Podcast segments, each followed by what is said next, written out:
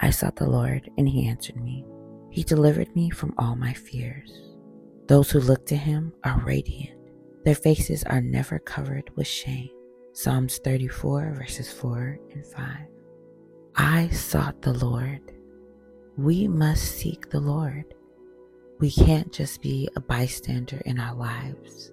We can't just go off of other people's prayers or other people telling us that they have sought the Lord on our behalf.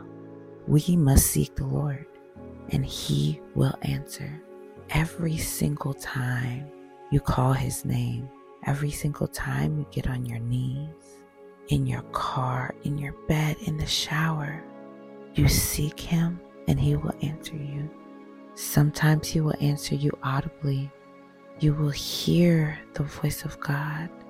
Sometimes he won't answer immediately, but He is listening.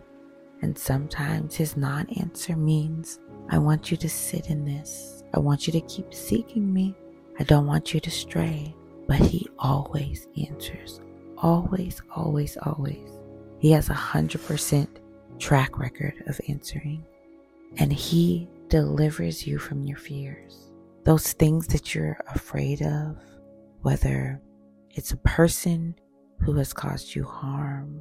It's a job that is pulling everything out of you, or it's your own mind. Our own minds can cause us to be fearful. Our own mind will cause us to be full of fear.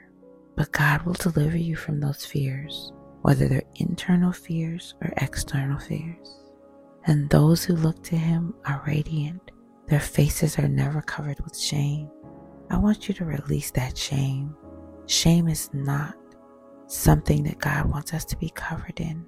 He wants us to be covered in the blood of His precious Son, Jesus. He doesn't want us to be covered in shame. So release the shame. You have nothing to be ashamed of. You should be proud of what you've accomplished. You should be proud of what you've done. And you may say, but it's not much.